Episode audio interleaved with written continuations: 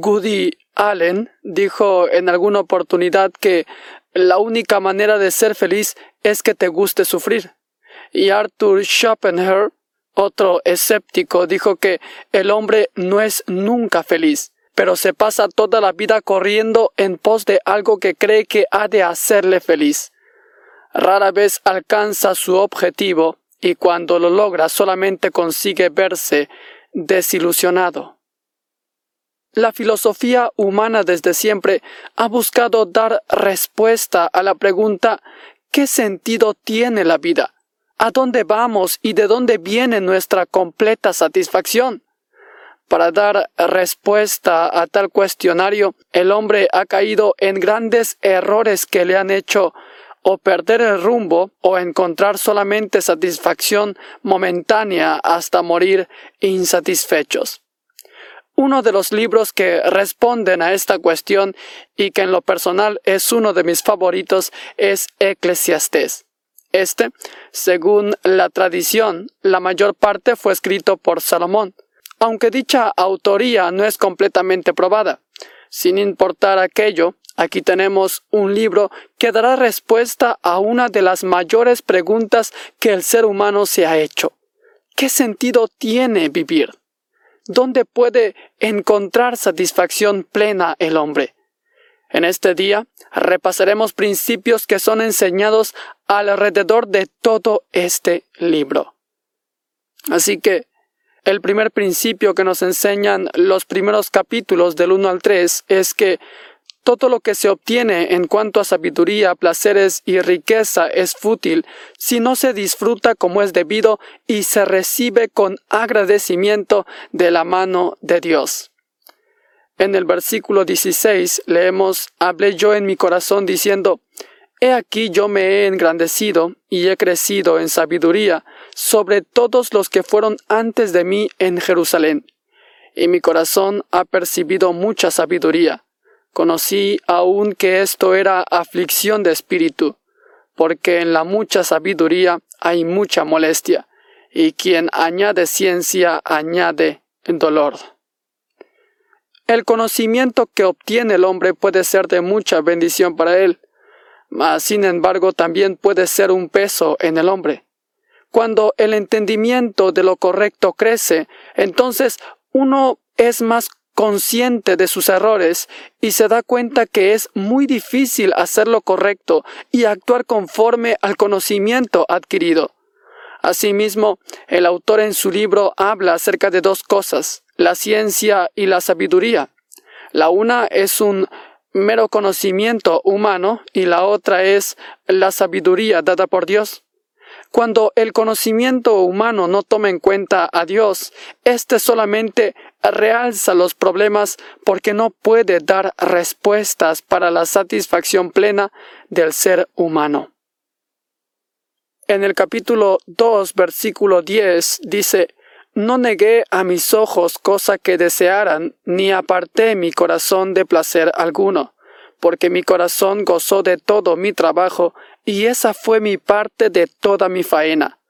Miré yo luego todas las obras que habían hecho mis manos y el trabajo que tomé para hacerlas. Y he aquí que todo era vanidad y aflicción de espíritu, y sin provecho debajo del sol. Durante el transcurso de la historia, el hombre ha buscado el placer en cosas pasajeras, tales como el afán de conseguir un buen empleo, o sus pasiones desenfrenadas en cuanto a su concupiscencia y vicios dañinos. Buscando ser sabio se ha hecho necio, siguiendo su propio conocimiento se ha hecho insensato, actuando por instinto como un animal. El hombre nunca conocerá la plena satisfacción y placer eterno a menos que disfrute de la presencia de Dios en su vida. En ese momento el hombre disfrutará de una satisfacción plena. En el verso 18 dice asimismo, aborrecí todo mi trabajo que había hecho debajo del sol, el cual tendré que dejar a otro detrás de mí.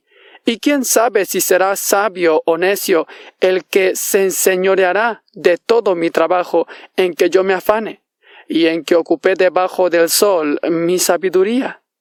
Esto también es vanidad. Cuando el hombre hace de su trabajo su ídolo y se afana por conseguir más y más riquezas trabajando más y más duro, perdiendo su calidad de vida al no disfrutar de los frutos de su trabajo, al estar afanado por preservar su riqueza, el hombre llega a llevar una vida miserable, y aun después de la muerte termina más insatisfecho que como estaba en vida. Preguntémonos qué llevaremos después de morir, si no solamente la satisfacción de haber llevado una vida que tuvo la intención de obedecer a Dios y agradarle en todo momento. Y si estamos certeros de que nada nos llevaremos y que iremos a la presencia de Dios, tal como Él nos trajo, entonces seremos conscientes de hacer tesoros en el cielo más que en la tierra. La conclusión de estos tres capítulos se encuentra en el capítulo 2, versículo 26. Porque al hombre que le agrada, Dios le da sabiduría, ciencia y gozo. Mas al pecador da el trabajo de recoger y amontonar, para darlo al que agrada a Dios. También esto es vanidad y aflicción de espíritu. Si bien tanto el sabio como el necio mueren de la misma forma, como asegura la Biblia en este libro, la retribución que reciben al pasar la eternidad es distinta, así como también las bendiciones que obtienen aquí en la tierra. Dios bendice al que vive una vida conforme a su voluntad, proveyéndole para su sustento y contentamiento aquí en la tierra. Mas la necedad de aquel que se afana en enriquecerse hace que éste amontone y amontone insatisfecho de lo que ha conseguido para que al final Dios recompense al justo, premiándole con el fruto de la obra de las manos del necio. Todo es vanidad de vanidades en cuanto el hombre trata de buscar la felicidad bajo su propio razonamiento.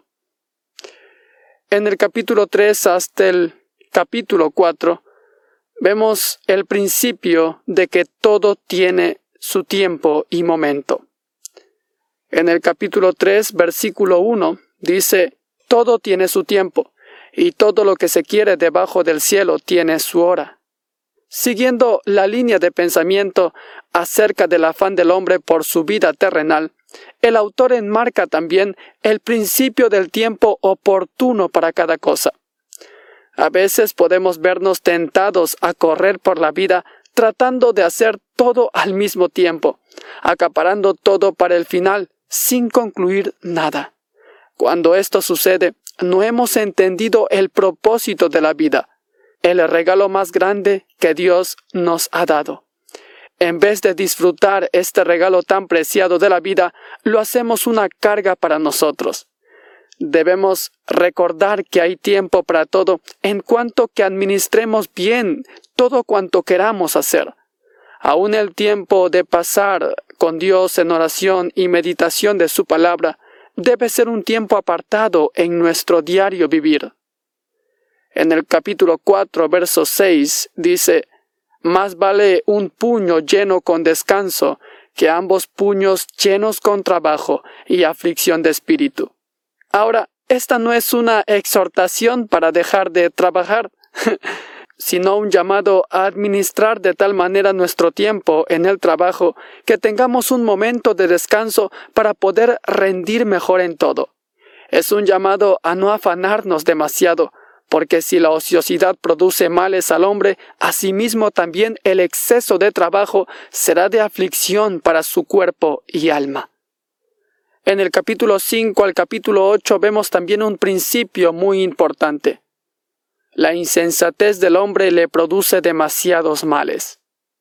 En el capítulo 5, verso 4 dice, Cuando a Dios haces promesas, no tardes en cumplirla, porque Dios no se complace en los insensatos. La insensatez del hombre le hace hablar a la ligera sin medir las consecuencias. Muchas veces el hombre, en un estado de desánimo o arranque de ira, ha cuestionado los propósitos de Dios e incluso hecho promesas a Dios que nunca ha cumplido. Es importante, al acercarnos al trono de gracia, considerar en presencia de quién estamos. Es un Dios santo cuya fidelidad hacia nosotros, amor y justicia es perfecta. Un Dios con el cual es preferible no jugar. Así que no sería de mucha ayuda considerar esto y callar un momento, meditar sobre las cosas que prometemos a Dios y cumplirlas en su momento dado. Esa también es una prueba de nuestra obediencia y fidelidad hacia Él. Mejor es oír la reprensión del sabio que la canción de los necios. La insensatez del hombre es producida por no ir en busca de la sabiduría de Dios y regir su vida por conocimiento de necios, incluyendo su propio razonamiento. En el huerto del Edén, Dios hizo perfecto al hombre en su estado de inocencia, mas el hombre buscó su propia perdición, siguiendo su necio razonamiento y desechando la ley de Dios. Estos capítulos hacen una clara exhortación a buscar la sabiduría de Dios por sobre todas las cosas, y no ser necios al rechazarla. Si buscamos la felicidad, necesariamente tendremos que buscar a Dios y su palabra, porque no hay otro camino que nos lleve a la felicidad plena. El último principio que nos da a entender Eclesiastés es que la muerte es inevitable mas la dicha de vivir rectamente es el fin de todo hombre. En el capítulo 11, verso 9 dice, Alégrate joven en tus días de tu juventud, y tome placer tu corazón en los días de tu adolescencia, y anda en los caminos de tu corazón y en la vista de tus ojos, pero debes saber que sobre todas estas cosas te juzgará Dios. En la resolución del libro, el autor anima al lector a disfrutar aún de su juventud y en su contexto general la vida misma. Mas da una advertencia diciendo que sobre todas las cosas Dios nos juzgará. De modo que, como ya ha hecho por todo el libro, el autor condena el extremismo al usar los dones que Dios da y afanarse por lo que se pueda obtener en esta vida terrenal.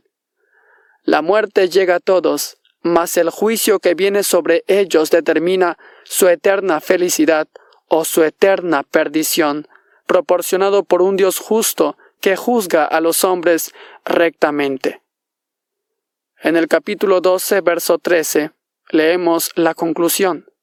El fin de todo el discurso oído es este.